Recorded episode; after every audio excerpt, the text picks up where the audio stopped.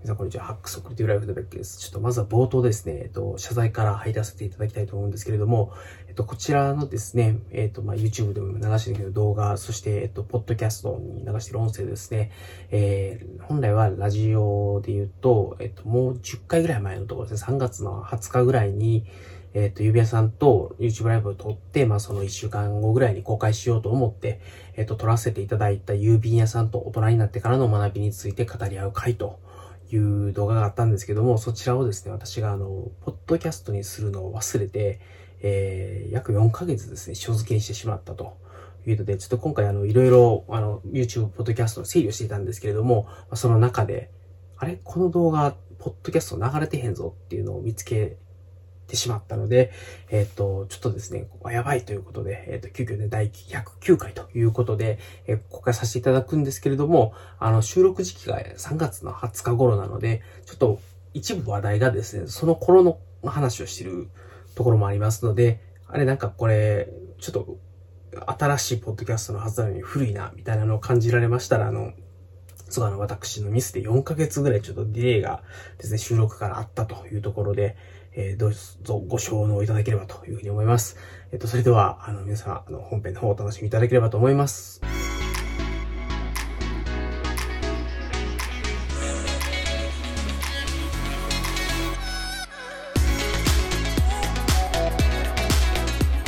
はい、皆さんこんにちは。ハックスオクリティブライフのベックです。えー、今日はですね、郵便屋さんをゲストにお招きして、大人になってからの学びについてというテーマで始めていきたいと思います。お願いします。よろしくお願いします。そう、ちょっと今日は久しぶりにライブなんで、いやいや、そうですね。緊張ししてます、多分。そうですね。だいぶ久しぶりですね。はい。なんで、えっと、あの、これ多分、ポッドキャストで聞かれてる方は、あの、まあ、この我々の緊張の面持ちが見えないと思うんですけど、はい。ちょっとね、やっぱりなかなか何回やってはなれないもんですね。そうですね。やっぱりこう、私たちって、そんなプロじゃないですからね。はい、今、ちょっと音量とか大丈夫かな？ちょっと実は、あの、はい、なんていうんですかね、今、この前新しくしたオーディオインターフェースと、あと、コンデンサーマイクでやってるんですけど、はいはい、多分、指輪さん何回かやってると思うんですけど、今ぐらいで音声どうですかね？あの、いつもと同じぐらいの聞こえ方します、はい、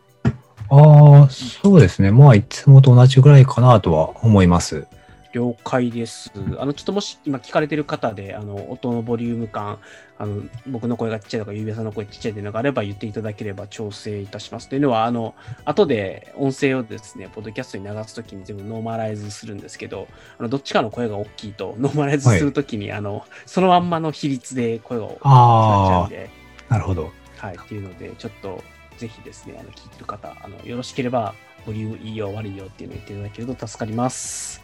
はい。ということで、じゃあ、指輪さん、早速ですけれども、はいはい。あの、今日はですね、なんと大人になった学びについてという、なるほど。あの、僕、お大きいですね。大それたテーマを私の時が というちょっとはいあれもありながら、ね、あのどうですか？ちょっと、ま、まずちょっと単純な話で、はいはい。まあ、大人になってから、はい。大人になってからっていうのは、つまり、新社会人になって、新社会人になって、えー、はい、もう今、かれこれ、まあ、私も15、6、6、16、えー、言い過ぎか、16か、16年選手なんですよ。うん。ゆうべさん、今、何年目ですか？えー、私は今10年ですかね。ちょうど10年ぐらいですね。はい。なるほど。結構あれですね。ここに 社会人歴に差があったんですよ、6年そうですね。あの、まだ一応、あれか、大学院でちょっと、はい。あれ、その年、あとちょっと年下の分、ちょっと短くなってるんですかね。なるほどです。あの、なんで、まあ、僕もでもそうです。やっぱり 10, 10年目ぐらいだから、え僕はあのもう学卒で入ってるので、うん、えっと、20、32、3歳ぐらいの時っていうのは結構やっぱり勉強っていうのをすごい意識し始めた時期だというか、なんか、はい、あのそこまでって、えっ、ー、と、結構、こう、仕事に食らいついていくので必死やったみたいなところがあったんですけど、やっぱりだんだん、まあ、そうですね、ちょっと、もうちょっと前かな、20代後半ぐらいのところから、すごい勉強っていうものを、はい、勉強というよりは、まあ、いわゆる知的生産というか知的はい生活みたいなものっていうのに、うんまあ、少し興味を持ってそちらにシフトしていくっていうような時期だったかなと。なので、ちょっとね、すごくざっくり僕の遍歴みたいなものを言っておくと、はい。やっぱり入社したての時っていうのは、まず仕事ができないというので、できるようになりたいっていうので、例えば、そのライフハック系の本も読みましたし、その自己啓発系の本も読みましたけど、まあ、そういったあの読書で、えっと、自分の足らないものを埋めるために、自分の困りごとを解決してくれそうな本っていうのを、まあ、読むっていうことをよくやってましたと。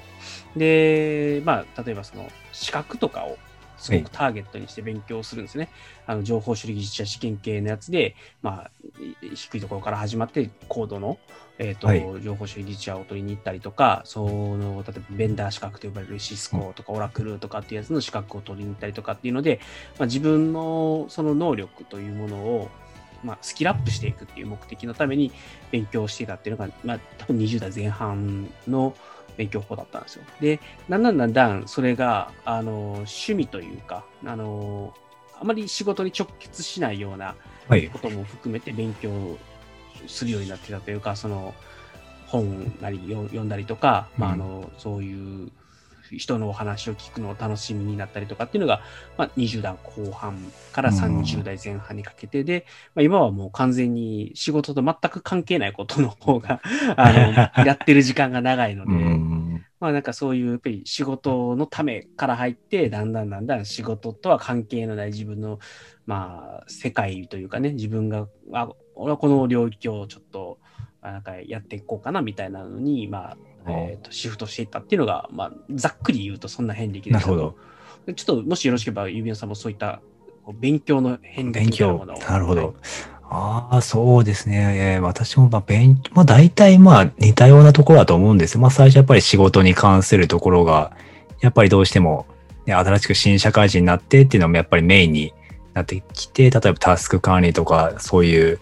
仕事術関係もやりまして、もちろん仕事関係のそういう勉強もしましたね。で、それをやっていく中で、多分私が趣味としての勉強っていう意味で言うと、多分ブログとかそっち系を始めてから、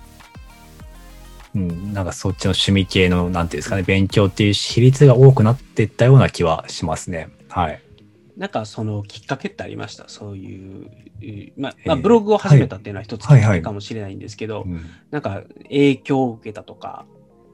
ああ、勉ロそのーロールモデルとか、ああ、そうですね。私その、あれですね。こう、趣味としての勉強っていうことですよね。そうですね、はい。あの、まあ、仕事からそっちにシフトしていったきっかけみたいなものですかね。ああ、まあシフトしてたきっかけはやっぱりあの、ブログを書いてったところだと思うんですけど、やっぱブログを書いて、えーっと、やっぱブログ書くと、えーっと、なんでしょうね。その勉、例えば勉強したことについてとか、本読んだ本についてとか書くと、やっぱり、えーっと、新しい、なんていうんですかね、こう、は発見というか、また違った発見があるじゃないですか。こう読んだはい知識でまたなんか新しく再構成されてっていうところがあると思うんでそういう楽しさっていうのがやっぱりきっかけであると思いますね。う。うんん。はい。こう学んでいく中の楽しさですね。はい。なるほどです。そうですそういう意味で僕のきっかけみたいなものが、まあ、あると、まあ、元でブログを書き出したっていうのもあるんですけど、やっぱり一番影響を受けたん誰かな。まあ、やっぱり、まあ、そうそういう意味では、えっ、と、もともと仕事あのとかで書き始めたは時に、いはいはい。まあ、倉下さんがあの知的生産の技術という本を、まあ、非常にこう、ていうんですかね、前面にといいますか、あのルーツとして挙げられていたところがあって、でまあ、そういうところでその知的生産とか、あとはその知的生活っていう言葉に、えっと、非常にこう触れる機会があったというのがあって、うん。で、えっと、まあ、あとはもう一個あるとしたら、オーディオブックを聞いていたときに、あの、自分の好きなオーディオブックって結構歴史ものが多かったりするんですよね。で、まあ、自分がそうやって知的に興奮をするものっていうものに触れていきつつ、その知的生活とかっていうものを、こう、いろんな人から影響を受けながらというか、こういう生き方があるんだっていうのを見ていく中で、あなんかその自分がただ趣味的に好きだからという理由だけで聞いていた歴史系のオーディオブックとか、まあ、本とかもそうですけど、とかっていうのが、なんかそれって、すなわちまあ、これを聞いていろんな自分なりの知見をここう深めていくということって、これはこれで知的生活なんではなかろうかということに思いたり、うん、なんかそこまでは、なんか特にその知的生活というものと、えー、まあ、歴史というかね、そういう自分の趣味的なものっていうのが、そこまでこう重なってなかったのを完全に重ねることができたっていうのが、まあ、多分30代前半ぐらいに起きた。はい。なんで、堂々と、あの そういった歴史系のですね、オーディオブックとか本とかをこう読むというかね、なんか、あの、うん、うん、それはもう、これ、これはもうすなわち僕のライフワークであると。あの、なんで自分の人生としてこういうことをやっていくというのは非常に重要なことであるというふうに位置づけられたっていうのが、うん、多分その30代前半で、まあ、非常に大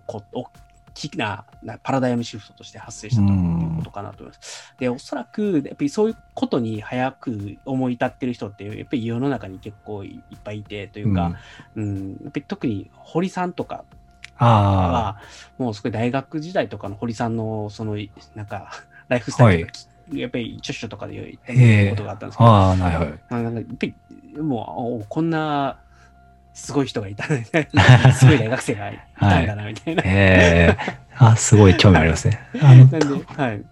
多分私、の、ロールモデルで言うと、あの、あれ、本当なんかあの知的、堀さんが書いた知的生活の設計ってあるじゃないですか。あの本結構好き何回も出て、だからあの堀さんは、だからあれですね、一人、ロールモデル一人挙げるとしたら、まだ上がってくる堀さんは確実に上がってきますね。だってもうすごい方、すごい方なんで、ケースを研究者で本書いて、すげえだと、こう、こう見上げるぐらいの感じなんですけ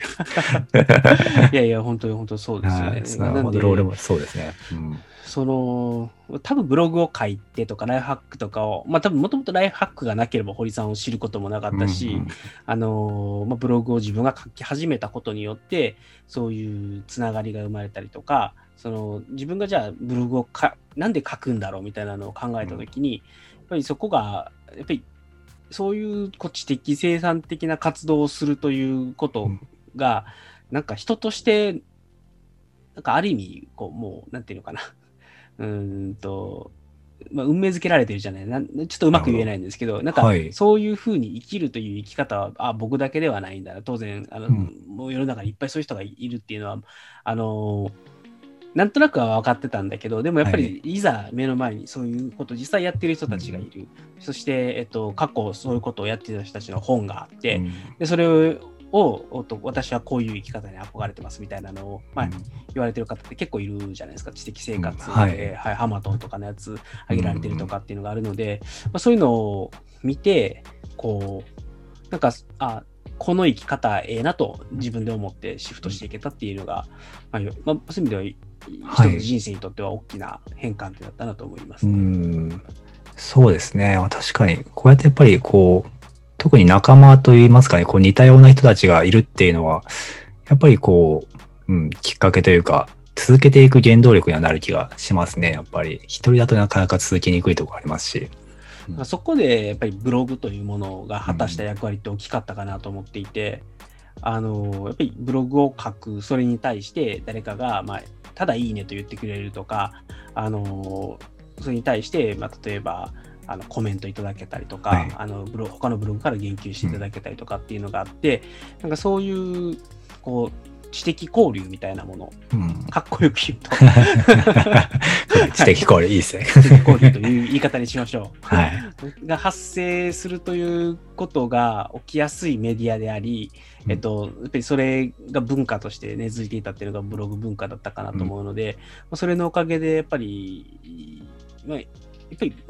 あんまり誇張表現ではなく、はい、うん、自分の人生を変えたのがブログであり、うん、まあ、そういうことを考えて、そういう生活、そういう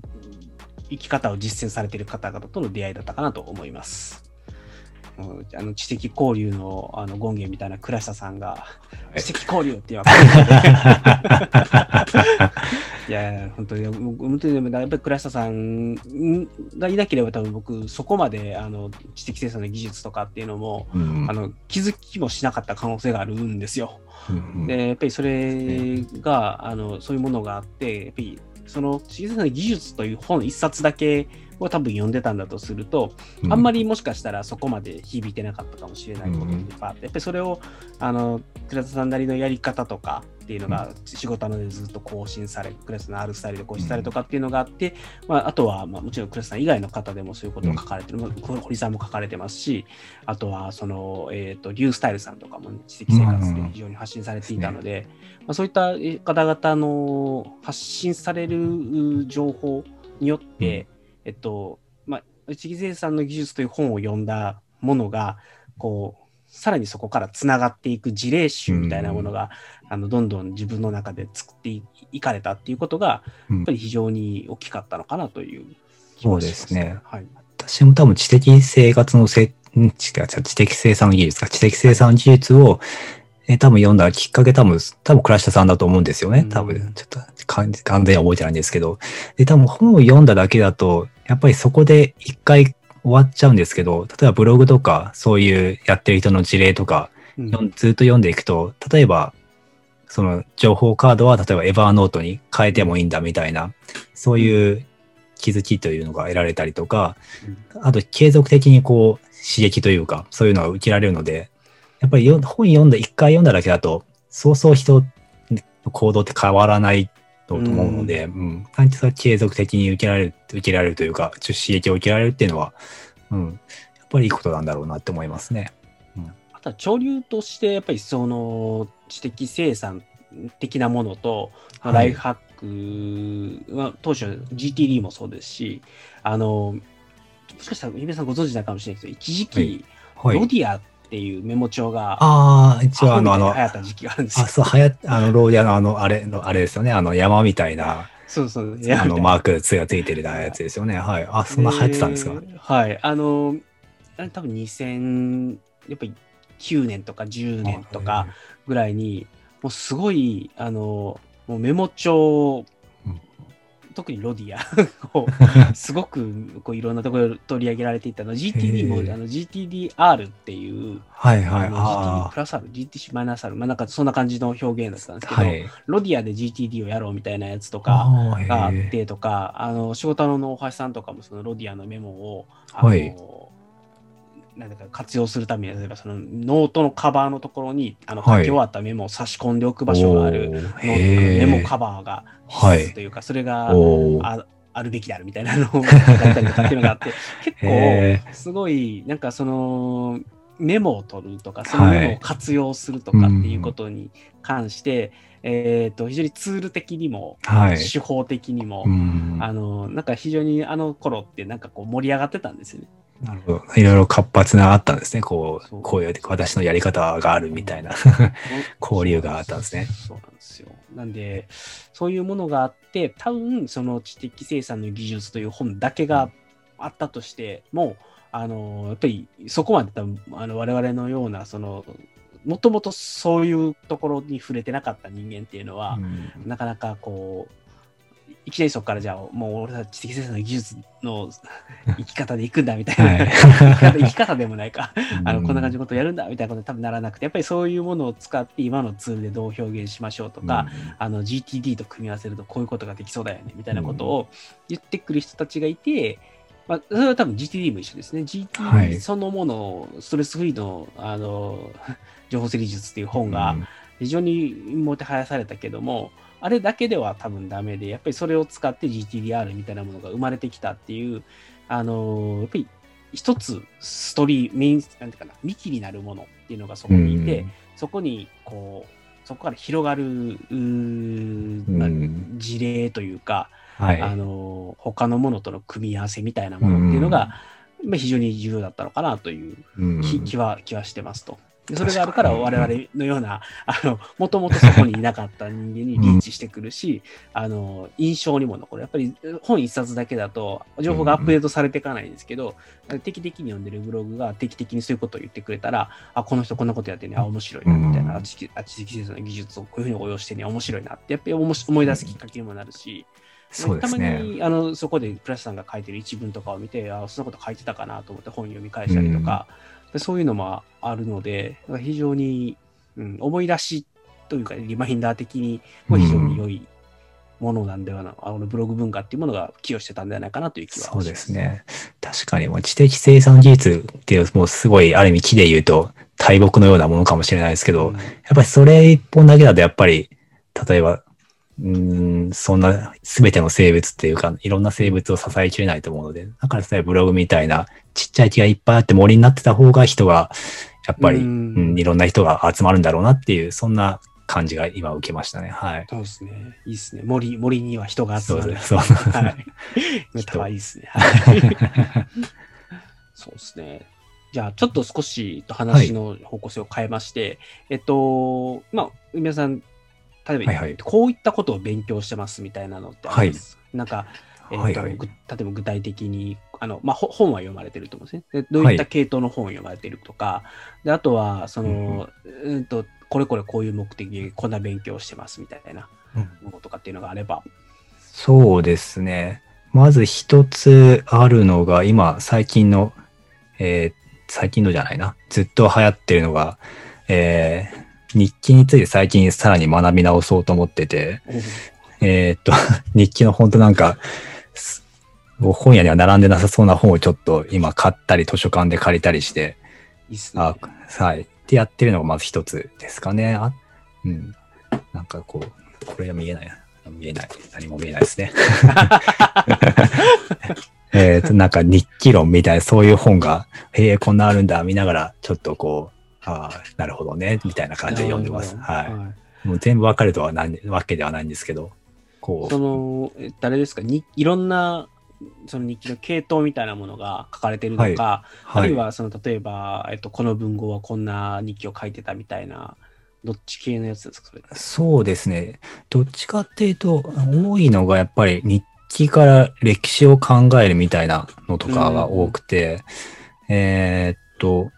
例えば日記、日記を書くっていうのは、例えばまあ大体内面の自分の感情とかそういうのを書くっていう、うん。まあイメージがあるんですけど、それが出てきたもしかしたら、こう、個室？個室っていうんですか、昔の家だと、まあ、ある意味みんなが共同でく暮らしてるわけじゃないですか。うんそうすると自分だけの日記っていうのは、実はなくて、家族の日記だったんじゃないかみたいな。だからか、なるほど。だから、はい。だから感情を書くような日記は実はそういう、ある意味建築ですよね。建築みたいなそういうのが生まれ、うんそういうのと見せて関係してたんじゃないかみたいなことがあって、ああ、なるほどな、なんて思って、そうすると書斎とかがもう、いろいろか書斎みたいな、そういうスペースがあるかどうかっていうのもいろいろ関係してくるんだろうな、みたいなことを思ったりとか、そういう感じの本ですね。はい。あーおもし面白いですね。そうですね。うなんん、か、その、そうですね、書書斎っていうのもまたあれですよね。あの、一つ、うんいいテーマですね。こうこの そうですね、書斎ですね。書斎は、その、り昔から、その、人は書斎に憧れるじゃないですか。書斎は、こう、あれですよね、なんかこう、憧れのイメージがありますね。こう、今、今では、ちょっと私か、一角スペースが、部屋の一角に机があるぐらいなんですけど、こうね、部屋が一つ、こう本棚があって、みたいな、は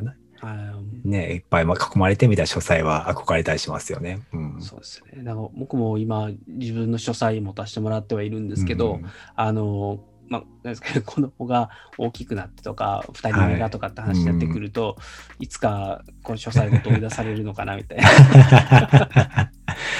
そうですよね。先生教教として。そう、でもやっぱりそういう書斎があって、まあそこでどういう営みがされたかみたいな、あの、まあ、書斎論みたいなものっていうのも、うんまあ、ほ本としては、ジャンルとしてあるので、はい。それも非常に面白いですよね。そうですね。あそれだ。うん。そうじゃあその日記のことはいを学ばれ、はいはい。学ばれてるというか、まあ、さらに研究をされてるということですね。もう、うん郵便屋さんはもう日記の本書かれてるぐらいな 研究ですよね。研究は研究、まあ研究なんですから、わかる趣味ですから。い やいや、でもまあまあ、あの、別に仕事ですまあに直結してないので、はい。あの、もう、まあ、こ個人的な研究っていうことで、じゃあ、そこがもう趣味なのか研究なのかっていうのは多分境目はないので、そうですね。なんか在野研究みたいな言い方もありますかあ、いいでらね。すね。はいエリック・ホッファーですね。そうです。ね。はい。はい。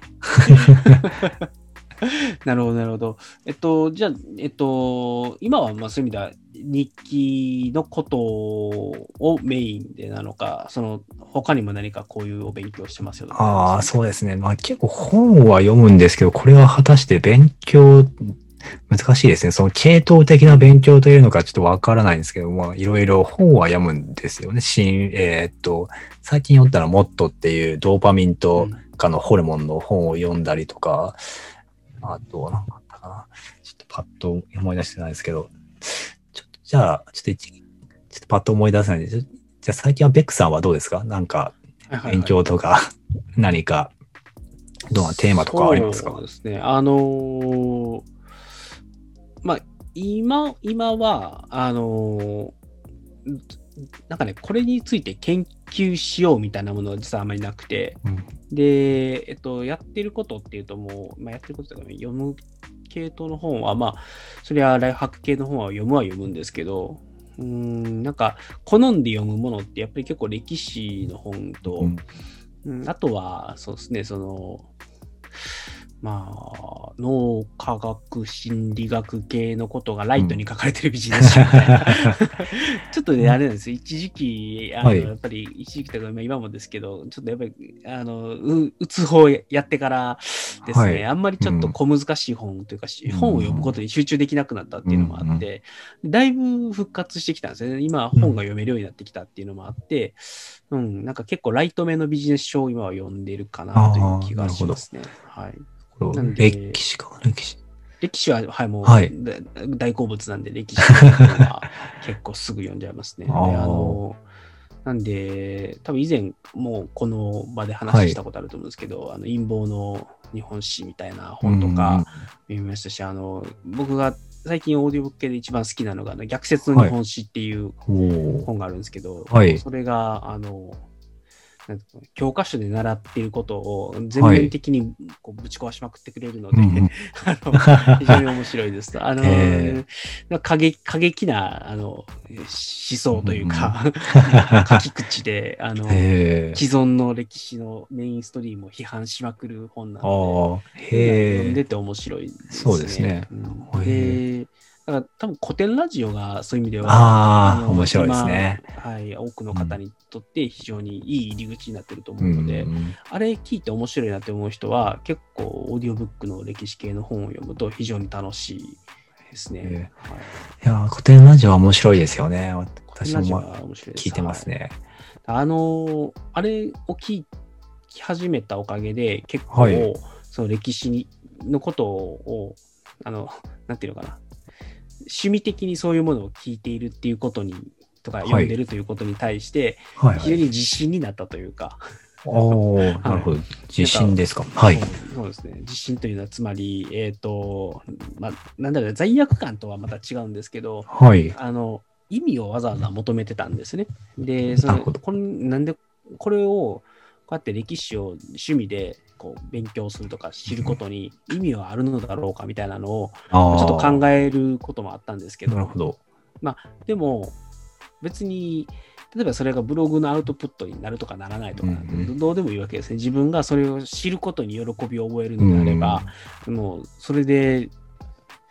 なんか、まあ、なんだろうな、御の字というよりは、なんかそれこそが一番重要なんではなかろうかという、そうですね。うんうんうん。なんで、あの、知的興奮というか、その知的満足というか、うんというものを得られる行為をおやって、やれてるということを、なんかこう、非常にその古典ラジオを聞いていて思ったんですよ。あ、うんうんあそのななんでかっていうと、はいいろんなポッドキャストがあるんですよ。で、そうですねポッあの、うんポッドキャストを再生するツールっていうのは、ただ時系列にいろんなポッドキャストの番組を並べるんですけど、はい。でその時に、あの、まあ、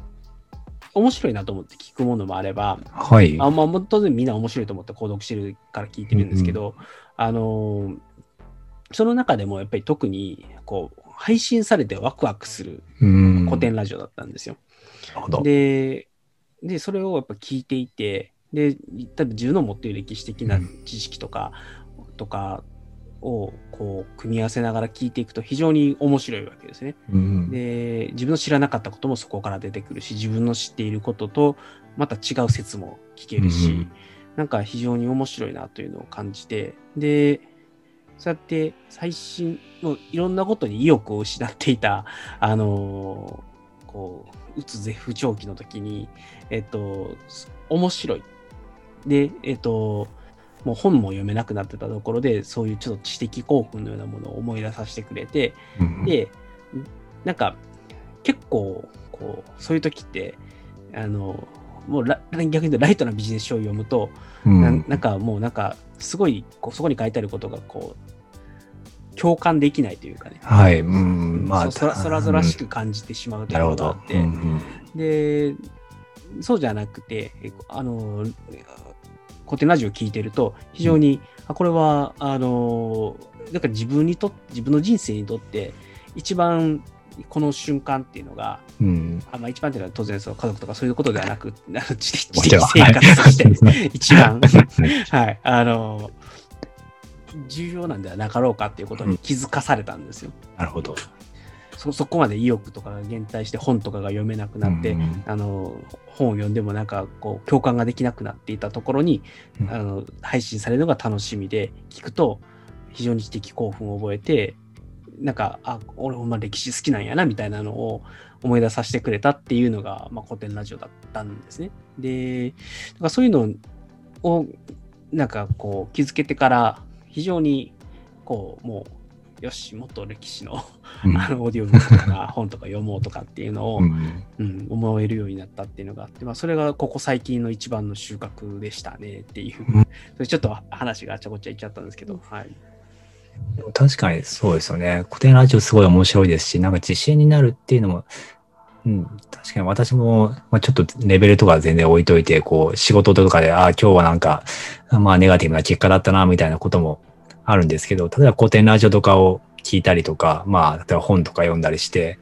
なんかそこで、もう仕事とは全く関係なくても、新しい、例えば知識だったり、自分なりの気づきだったりっていうのがあったりすると、なんかもう、そこで回復するというか、なんかそこで、うん、一つ、切り替えなのかわかんないですけど、回復するというか、まあ、まあ、いっか、みたいな 感じになったりして。はい。なので、うん、だからそこはなんとなく、ちょっと違うかもしれないけど、なんかわかる気はしました。はい。うんなんで、まあ、その、勉強というと、なんか、すごい、つ努めて、うん。うん強くなるので、はい。うんそうのイメージとはちょっとまた違うんですけど、自分が好きで、えー自分の人生にとってはそれは重要であって、うん。それがたとえ例えば何かしらのアウトプットとか、うん。たとえ何かの収入になるとかっていうことがなかったとしても、それは自分の人生にとって重要であるというものと出会えるということは、それはそれで非常にいいいいことなんではなかろうかなというのは最近、はい思うようになりましたね。うん。はい。確かにそうですね。ね、なんで、まあ、当然、あの、今の仕事もそうですし、あの、ちょっと前とかだと、その、うーん、まあ、英語をもっと伸ばしたいとかっていうのがあって、英語の勉強をするっていうのもあったし、あの、その、なんていうのかな、まあ、変な話、昇格するために、その昇格試験対策みたいな勉強をうん。やるわけですよ。ひたすら 読解力の解いてみたりとか、ひたすらはい単純な計算問題、ひたすら解きまくるみたいなのをやってあそういうての、もあるんですね。そうで、うん、なんか、あの、必要に駆られてやる勉強っていうのもあるし、それはそれでね、あの、うん。まあ、楽しい、楽しくないは別としても、まあ、それはそれで達成感もあって、はい。まあ、うん。いいなとは思うんですけど、まあ、なんか、あの、うん、まあ今、そうですね、人生の中で時間をどういうふうに使っていきたいかっていうふうに思うと、やっぱり自分がより、その知りたいと思うことに、うんいいもっと時間を割いていきたいっていう感じですかね。なんかあります、はい。に日記以外にあります？その自分が知りたいなというか。はい。ああ、そうです。まあ歴史もやっぱりあの、聞いてて好きなんで、なんか歴史も学びたいなっていうのはありますし、なんか最近、えっ、とまあ歴史の本というか、まあよ本とか読んでるといろいろ、例えばちょっと歴史みたいなことが出てくることあるじゃないですか。歴史何年に何があったよみたいなことが。で、それの気になったやつをちょっと、えっ、と、ロールリサーチとかで、ちょっと表にして、ちょっと何年にこれがあったみたいな、自分だけの年表みたいな、のうんコツコツつけたりつけなかったりしながらっていうのはやってますね。あ、このね、これとこれとこれ同じぐらいの年代なんだ、へえ、みたいな、そういう個人的な満足感があります。なるほど。結構あれですね、そういう、あれなんですね、あの横串を通してみたいみたいな感じなんですかね。そのそうですね。もうそれをなんで、なんで始めたのか、多分自分の興味で始めたんだと思うんですけど、やっぱり歴史が、うん、やっぱり歴史って面白いじゃないですか。でも歴史、こう、なんかただ単純に覚えるのは、うんまたちょっとつま,、うん、つまらないというか違うなと思って、どうせなら自分の興味のうん持ったところを調べて自分なりの、こう、視点というか、そういうのがあるときっと歴史の本読んだらもっと面白くなるんだろうなっていうのがあったんじゃないかなっていうのを思います。はい。うんあのーそうですね。うーんと僕は結構歴史を、あはいのーなんていうのかな、ストーリーで追いかけたいタイプなんですね。だから年号がを覚えるのがひたすら苦手で、はい。丸暗記があんまり得意ではなかったんですけど、うんでも、あの、物事を全部ストーリーで覚えていたので、でそうすると、まあ、一応世界史とか日本史とかの試験とかだったらはい全然余裕で解ける。でん年号だけはもう諦めて丸覚えしましたけど、うんでそういうのがあって、で、結構最近面白いなと思うのは、はい。あの、歴ただ歴史を、うん。と時系列的に出来事で捉えるんではなくて、うん。それを例えば貨幣の歴史とはいはいはい。とつなげてみたりとか、うん。あのまあそうですね宗教とかとつなげてみたりとかっていうのが出てくるとそれはそれで非常に面白い。その自分が知っている歴史の流れというもののところにさらにいろんなあの別のジャンルのもの特に経済学的なものが入ってきたりとかすると、ねうんあの非常に楽しいですね。ああ、確かにそうですね。だと地政学とかがあ熱い熱いですね。あ、確かに地政学熱いですね。はい。そうなんですよ。地政学学んだから何ができるわけではないんですけど、こう、ただただ面白いっていうのはありますよね。そう。まあ、そういったものを知ってると、やっぱり世の中で流れてくるニュースとかはい。で、えっと、見えてくるものも違ってくるし、うんあのそれこそ、ね、つい最近だとあのイスラム国って、もはいう最近で聞かなくなりましたけど、うん。ああいうのも、じゃあなんでそういうものが発生したんだっけとかっていうのも、そうですね。あの結構中東の歴史とかを学びつつ、まあ、その中でも特に、えっと第一次世界、今あの、子供たち第一次世界大戦やってるじゃないですか。ああ、そうですよね。そうああのあたりを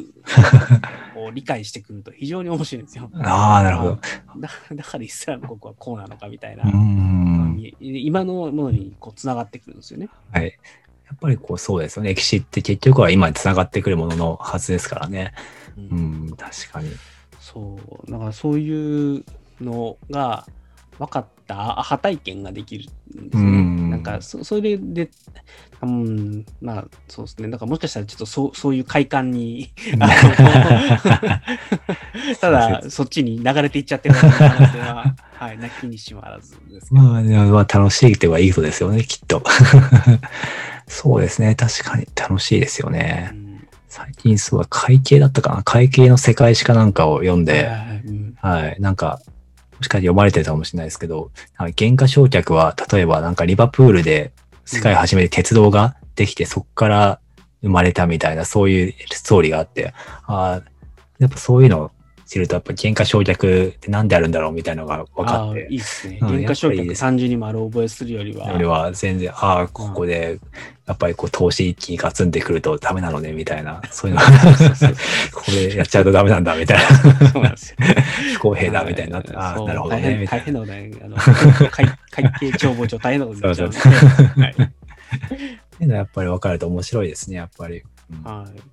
まあ、まあ、多分自分がその経済学をずっと、まあ、ずっととか大学時代に勉強してたっていうのがあって、でそれと、まあ、趣味で好きだった歴史っていうのがあって、それが、うん。まあ、重なってくると非常に面白いっていうのもあるし、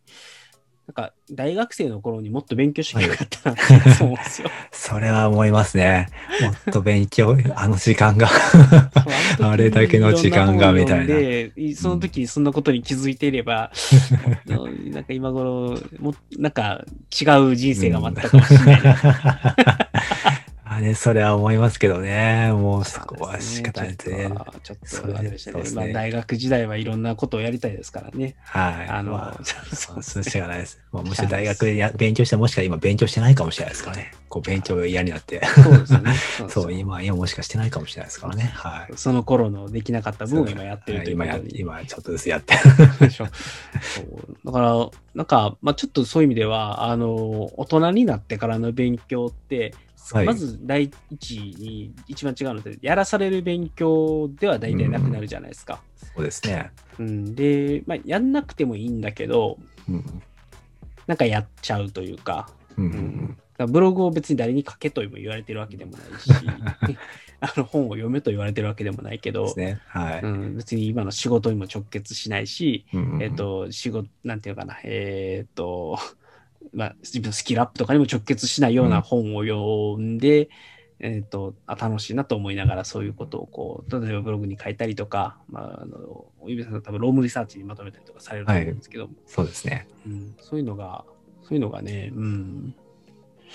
そう、なんか、そういう意味ではいい意味で、こうガツガツはしなくはなってきたかなという気はしてますね。あの昔はもっと仕事ができるようになりたいとか、もっと即効性のあるものが欲しいみたいなのがあったんですけど、うん、なんか今は、あのもっと、こう、そうですね、この言い方がいいかわかんないですけど、はい。ちょっと人として成長したいみたいな、うん。ところがあって、うん、なんか、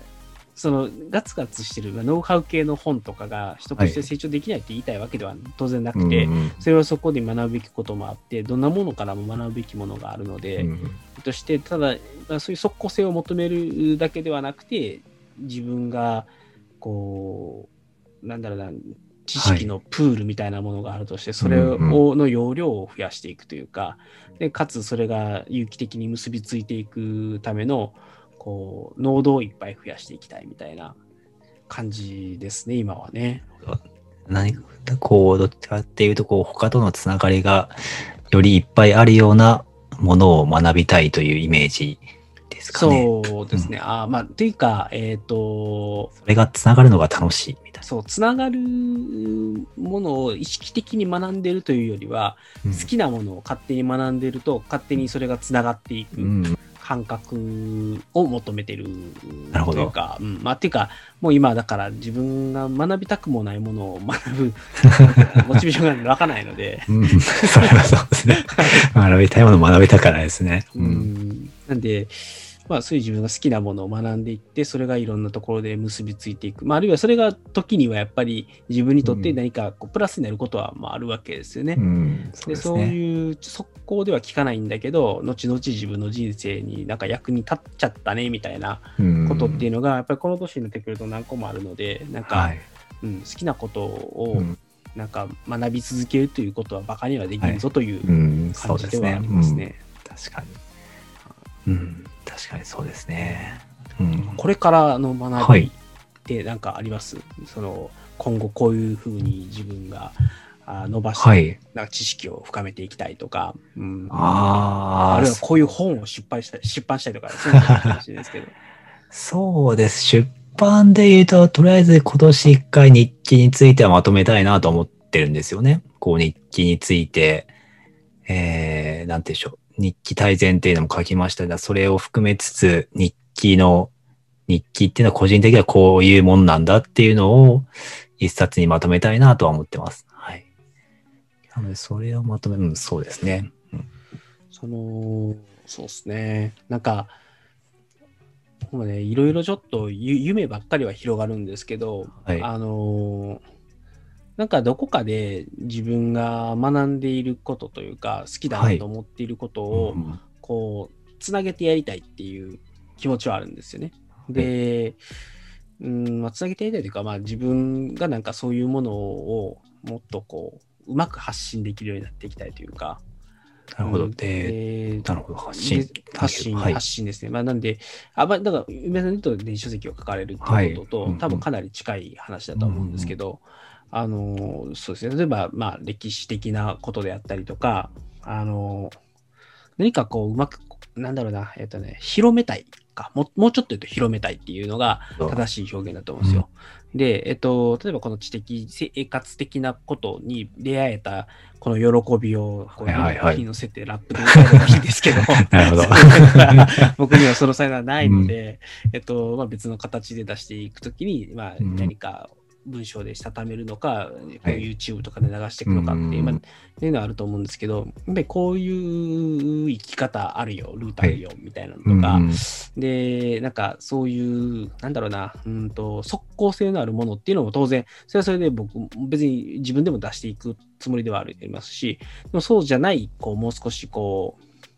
うん、なんだろうな、人、人としての幅を広げるみたいなうん。ところにも、うんと、ちょっと活動を広げていきたいので、まあ、そういうふうに、えっと、こういう生き方あるよみたいなのを ああるよみたいなあるよ、あるよ。出していきたいなっていうのがあって、うん。で、なんか、あのーうーん、まあ、あんまり言うと、ちょっと他者批判ははい。あんま好きじゃないんであれなんですけど、はい。やっぱり結構、うーんと、ツイッター Twitter とかはい YouTube はい。とかで、人気のある人たちっていうのは、うん。非常にですね、あのーなんかタイトルとかがですね、うん。なんか、やっぱりね、なんかはい。煽ってんですよね。うん、まあ、そうなりますあね。PV 集めないといけない、うん。まあ集めないといけないから分かるんですけどね、うん。煽ってるんですよね。で、とか、劇的に人生を変えるライフハックなんか世の中でないわけですよ。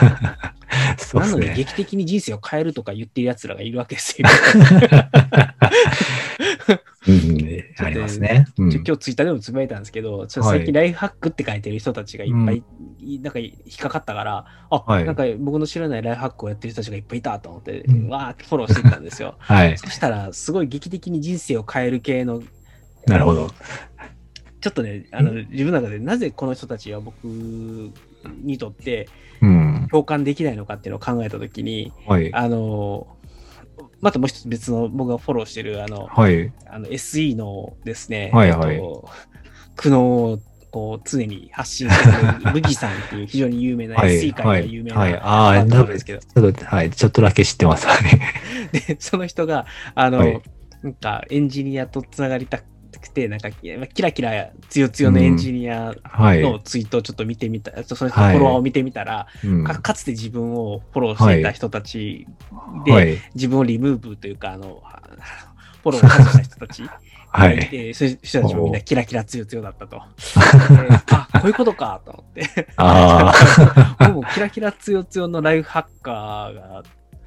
あかんねんな、みたいな。ライフハッカー違う。なんかやっぱりね、僕の言ってるライフハックとやっぱりなんか根本的に何かが違う感じがしてて。なるほど。う。うんん。で、でしょうねうんすごい、えー耳障りのいいことというか、うんなん、か、うん、でそれはそれで共感をえ得やすそうですねなんだ共共感を得るためのフォーマットで書かれてるうん。ツイートを見て、ちょっとだけげんなりしちゃうところがあるんですよね。うん。で、で僕は、あの、ネクラな、あの、マニアなので、あの、ワークフローの使い方とか、エバーノート、こんな使い方してるんだぜ、ヒャッハー、メモの書き方はこうだぜっていうのを、はい。いいですね。うんいいですよ。うん望むんですね。ではいただそれは人生は劇的には変わらないし、あのうん。うん、なんかクオリティオブライフを上げるために、いや、メモを本当にました。まあとりあえず、まあ、人生を劇的に変えるっていうのは、ね、なかなか、なかなかないですよね。と思いますねそう変える方法は、うん、なかなか思いつかないですねす。ら変わらないんだから、うん 簡単に変えられると思うなよみたいな。劇的にか、それはね、悪い方向に劇的に変えれるっていうのはいくらでもありそうですけど。だから僕の中ではその人生を劇的に変えるって言ってる人たちのうちの半分は、あの、詐欺師なんです。詐欺師っていうか、金を巻き上げるために言ってるわけですよね。うんで、もう半分は、あの、なんだろうな、共感を得たい。うん 共感を得たいとか、まあ、だからやっぱり結局はそういうふうに人引きの強いことを書いて、で PV なり再生数なりっていうのを稼いで、えっと、お金を得られるあるいはまあそれによってコミュニティを作っていって、うんでそこからこうお金を吸い上げるみたいなスキームを作ろうとしてる人たちがやっぱり少なからずいるわけですよね。みんながみんなそうだとは思わないですよ、そのキラキラ強強の人たちも。はいうん、でも、うん、やっぱりそういう人たちもいっぱいいるので、えっとまあ、僕はもう本当にそういう人たちに騙されるなよっていうのを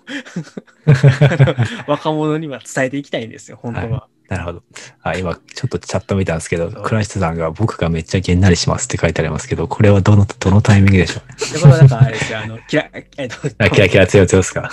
とか人生劇的みたいなのを見 見るとげんなりするというあ文脈ではなかろうかなと思ってなるほど。ます。そうなんですよね。なんで、ちょっとそういうのもあって、だから、うん、やっぱりちょっと生き方として、うん、なんか、そういう、そういう意味ではそういう人たちのツイートとか、うん、発信を見て、ああ、違ったと。まあ、まだライフハッカーの方が、あの、共感できるみたいな。ライフハッカーはライフハッカー JP ですけどね。うん。うん。あもう、なんか、うん、だから、やっぱり自分の生き方として、そうではないライフハックの道を行って、で、そう、やっぱり、そういう、僕はもう、あの、それこそあれですよ。あの、う ん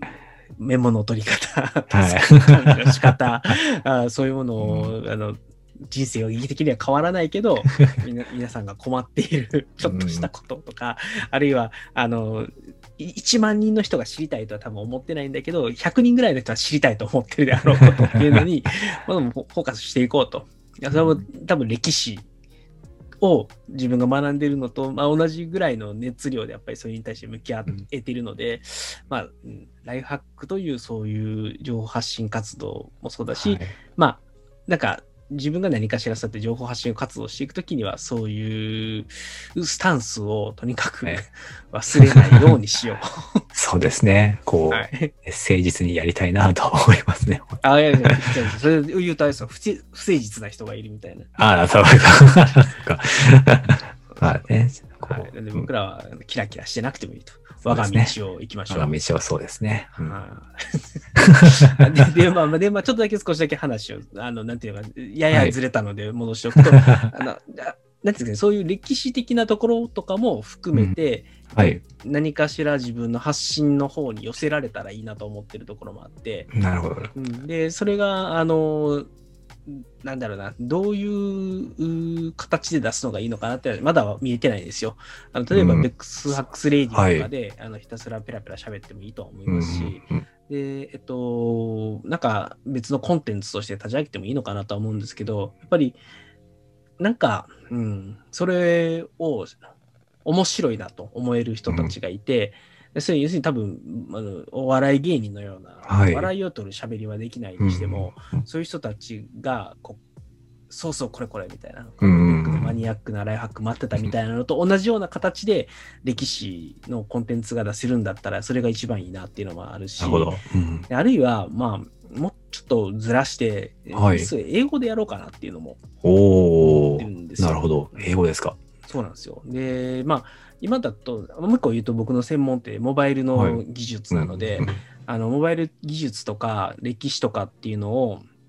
まあ少し、うん、まあ、うーんはい。知的、知的興奮を覚えられるような形。で出せるようになんとかできないかっていうのか、あるいはもう英語でグローバルにそれを出していく。まあ、特に歴史はそうですね、日本の文化とか歴史とかっていうのを。英語で紹介するとかっていうのは、それはそれで面白いんじゃないかなと思っていて、うん。なんか、うん。なんかそういうちょっといくつか自分のこう知的生産的なものを、うんうん。こう今までは趣味的にやってたものを、こうアウトプットに活かせないかなという。ああ。でも英語はす、英語すごいですね。英語で発信できたら私もいいなってちょちょっと思ったりしますけど、なかなかやっぱりハードルが、どうですか？そうですかね。なんか、いや、まあ、実を言えば別に、あの、喋るだけなら、うんあの、そんなに難しくはないんですけど、ライティングえっと、ラライティングと、あとはなんだろうな、あの、うーんと、正直何を喋れば、あの、その海外の人たちにとって面白いかっていうリサーチはまだできてないので、はい一番手っ取り早いのは誰か捕まえて、なんか日本の歴史に興味ありそうな人捕まえて、はい聞きたいっていううんのを聞いてやるのが一番いいので、まあ、やっぱりタッグを組むのが多分一番楽。ああ、そうですね。確かに。うん何かね、そういう海外とつながってる方と、確かに一緒にやれるっていうのは一番いいかもしれないです。うん。ナイス。そう。なんで、まあ、それが YouTube で行こうとするとハードルがもしかしたら高いかもしれないから、ライティングから始めるとか、ですごい簡単な日本の歴史の紹介から入っているとか、日本はい。の地理的なものとかとか、うん。うん、だからもしかしたら、例えば、えっと、ゾエさんっているじゃないですか。はい、はい、お城大好きなゾエさん。はい、お城大好きなゾエさん。さん捕まえて、とひたすら、その、ゾエさんお城に並々ならぬ、じゅ僕は戦国ん武将に並々な思いがあるので、いいですね。いいじゃないですか。こう、城を起点にその周辺の歴史を扱っていくみたいああ、な。面白い。それを、例えば、それは英語ですか？で、それを、あ、まあ、ゾエさん、英語があんまり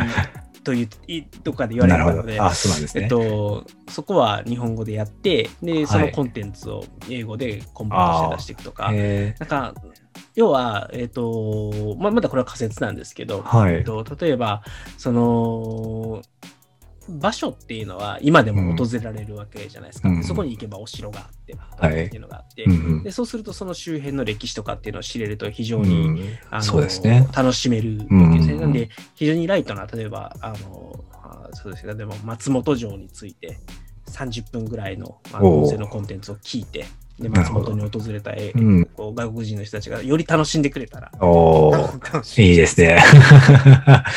えー、でも、すごい面白そうですね。いいんじゃない？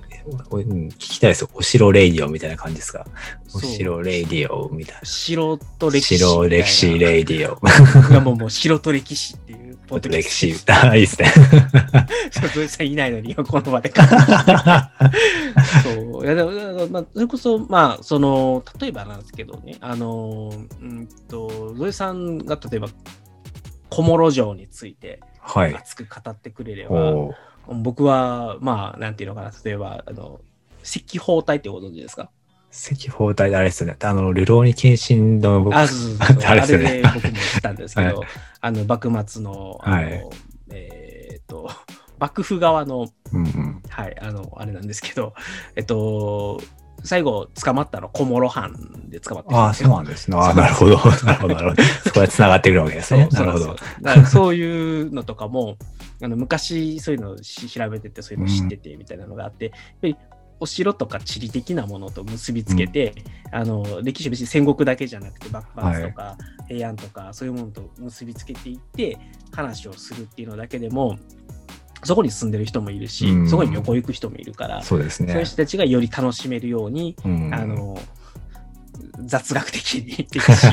知ってもらう。雑雑学歴史ラジオみたいなものが作れるんじゃないかなみたいなのがいや、すごい面白そそう。やる側もリサーチはいるんですけどね。そうですね。やりたいそこはやっぱり手間がちょっとありますね。そうなんかそういうのがやっていければ、だだからそういうのに目指して、何かこう勉強的なことをやっていくっていうのも自分の人生にとっては非常に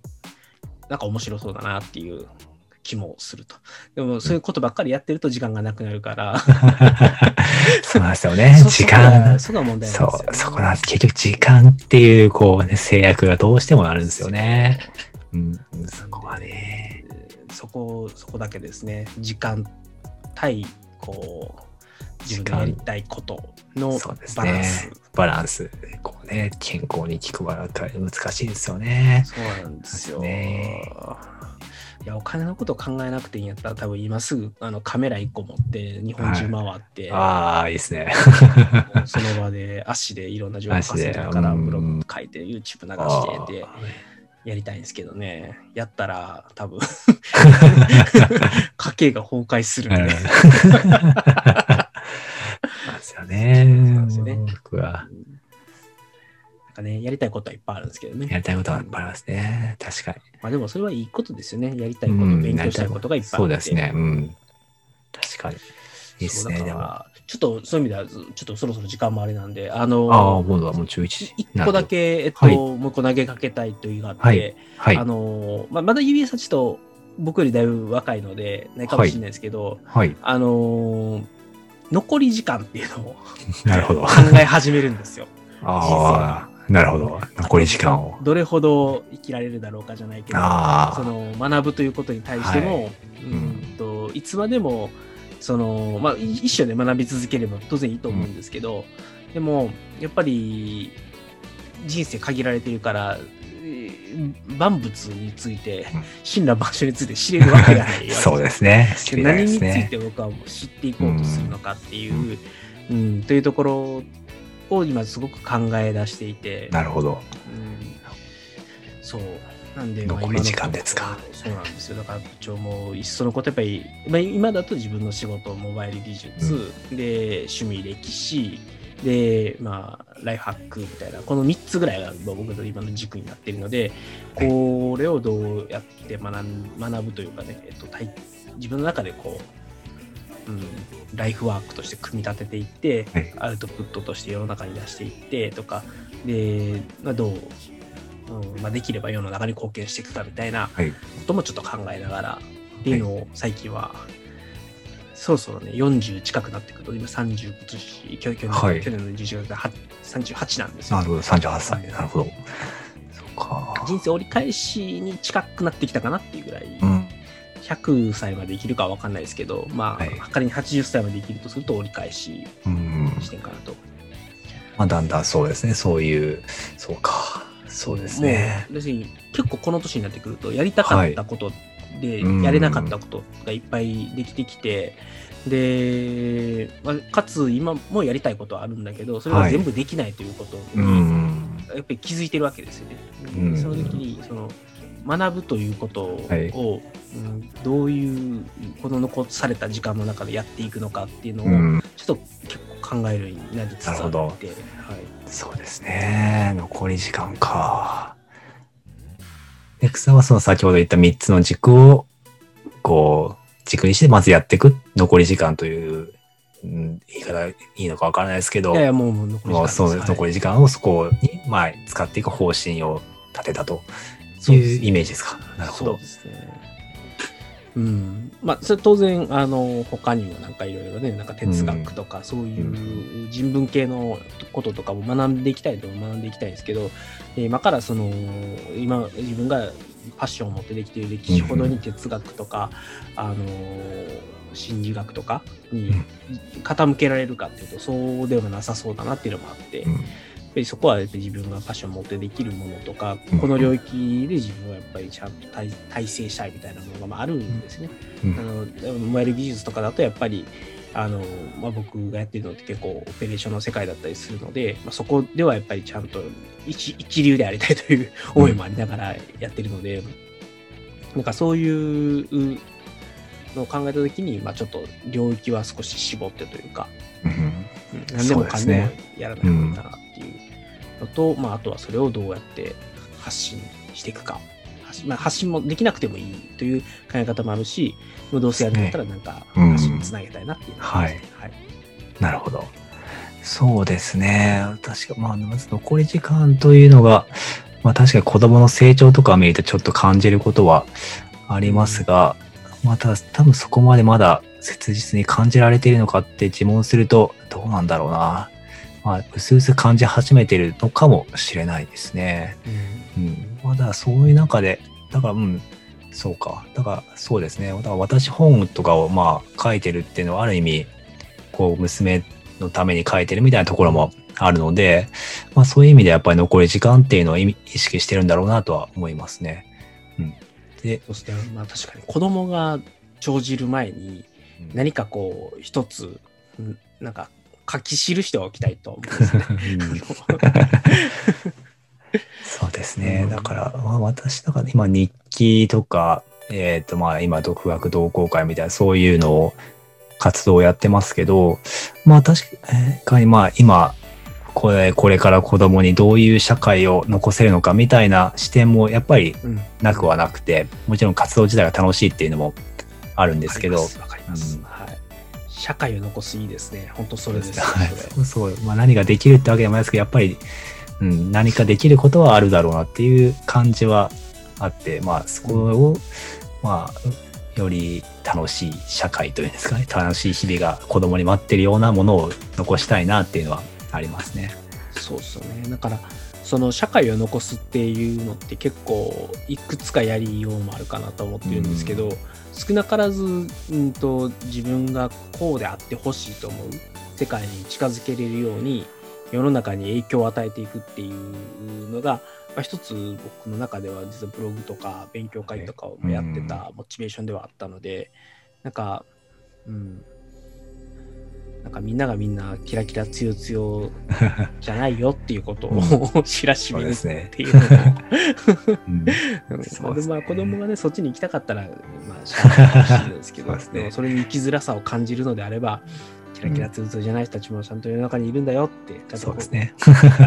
それが大丈夫な生き方だよっていうのを広めるとかっていうのはやりたいなっていう。そうですね。選択肢あるっていうのは、この、うん、見せてあげたいですね。だからこう、そうですね。だから私が残したら多分そういう個人個人が、うん、ちゃんと楽しく生きられるようなっていうのがあって、多分日記っていうのは一つの軸で、多分自分の内面とか、そういうのを、えーまあ、明確にするというか、固めるみたいな、そういう、まあ、例えば自分を織りなすみたいに言いますけど、そういうと多分日記はその縦の内面っていう縦の糸で、で、多分環境とかそういう社会とか、えー歴史とかそういうのはある意味横の糸なんだろうな、文化っていうんですかね。っていうのは持ってて。で、多分日記とか、えー独学とかそういうのは多分縦と横の糸をいろいろある意味ほどいたりいじったりする一つの方法なんだろうなっていうのが今感じてる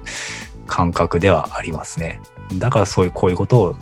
うん、やってるだろうなっていう今のところ今そういう自分の中で整理されてます。はい。なるほどです。はいいや、いいっすね。あ、そうですか。ありがとうございます。糸、い糸みたいな感じで、はいあのそうです 歌の。そうですね。はい。いいですね。織りなしてました。織りなしてま俺な。はい。いや、なんか、あの、うん。まあ、そうやっぱり今のって多分、あの、ゆうべさんの戦略だと思うんですよね。だからそうどういうふうに、うんうんまあうん自分がまあ人生、かな生き方、生き方というよりはやっぱり戦略ですね。どうやってう世のん。中に対して自分のインパクトを残していくかとか、それに対して自分がそうあれる人間、それができる人間であるために、なれるためにどうするかということかなというふうに思うので、はい。うん、なるほどです。なかなかね、まあ、まだ、あの、その、それをね、あの、人生こうだって言えるほど、あの人生経験がないので、あの そこに向けて頑張ってますっていうことぐらいしかね、できないですけど。はい頑張りますみたいしか。言えないですねお互い見そうですね。なんかやっぱり、こう、い僕ラッキーだなと思うのは、やっぱりは、はい。例えば堀さんとかみたいな、はい。はい。あの人って、なかなかネットがなかったら、うん見れなかったああ、そうですね。うん。確かああいう人がいて、ああいう人がいると、謙虚にはなれるじゃないですか。に。うん ああ、本当僕なんかもう全然バタバタなんで、みたいな。そうですね。そうですね。こう、あれですよね。こう、こう思い上がる、こう、好きかな。もう暇なんてないですよね。もうそんな好きなんてないです。まあ、10年経ってあれになれんのかって言ったら無理だな佐々木さんとかもそうですけど、なんかもう、うん、やっぱりこう、どう過ごせばああなれるかわからない人たちってそうですいうのが、ね。もう、はい、見えるようになったっていうのはネットの一つのはい。功罪です功罪ですね。そうなんですよね。だからも自分をしっかり持つしかねえなっていう感じはありますねそうで。すよね。まあ別に、だから、堀さんにならなくてもならなるそうならなくて。て僕らなならなくていいし多分なれないんで多分なんで、まあなる必要もないんですかね。のなんかできることでできればだし、まあ、みんながみんなねあの、うん社会にインパクトを与えてやろうみたいな感じでなんかすごいあのクリティカルヒットをうんみんなが出したら 社会大変なことになるそうですね。それは、それは、なんか、うん、人それぞれやりたいことがあるっていうね、そういうことだと思いますね。なんで。コツコツちっちゃな、ね変化をはい。はい。できる半径、そうですね。数メートルの世界には いやっていきながらで、はい、まあ、やっていければなっていう感じで、じゃあ、まあ、あの、いろいろちょっとお話をしてきましたけれども、はい。まあ大人になってからの勉強ということで、まあ、なんかね、あの、やっぱり、まだまだなんていうか、僕ら自身が学びの途上にあるというか、そうですね。うん。で何が正解と言えるほどの成功の体験もおそらくまだなくて、うん、でも、うん、なんか、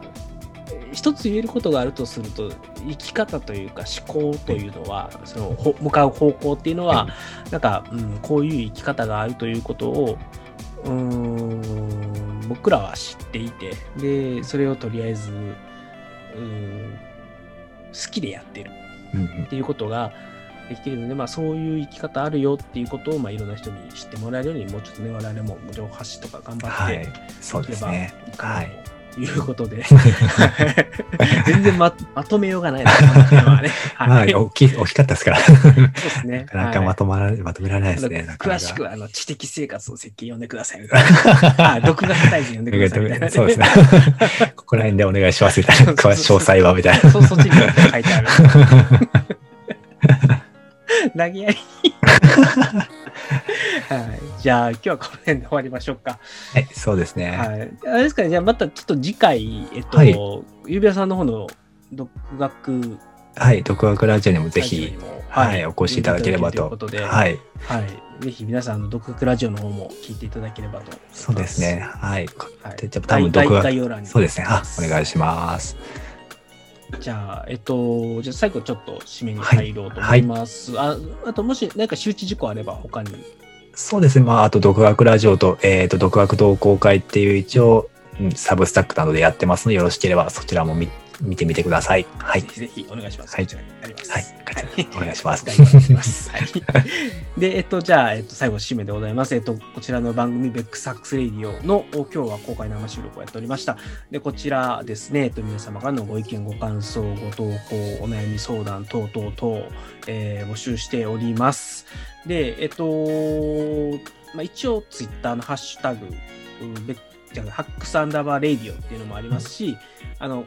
今 YouTube で流しているので、ここにコメントいただくっていう形でも大丈夫でございます。あの、何らかの形でコメントいただければ、えー私と指輪さんと、そして 今日は、はい、違うんですけど、倉下さん、その辺が 何何らか答えると思いますので、ぜひぜひ、えーご意見、ご感想いただければ幸いでございます。じゃあ、終わりましょう。えっと、今日ははい大人になってからの勉強についてというお話でした。それでは最後までお聞きいただきましてありがとうございました。皆様、それではさようなら。さようなら。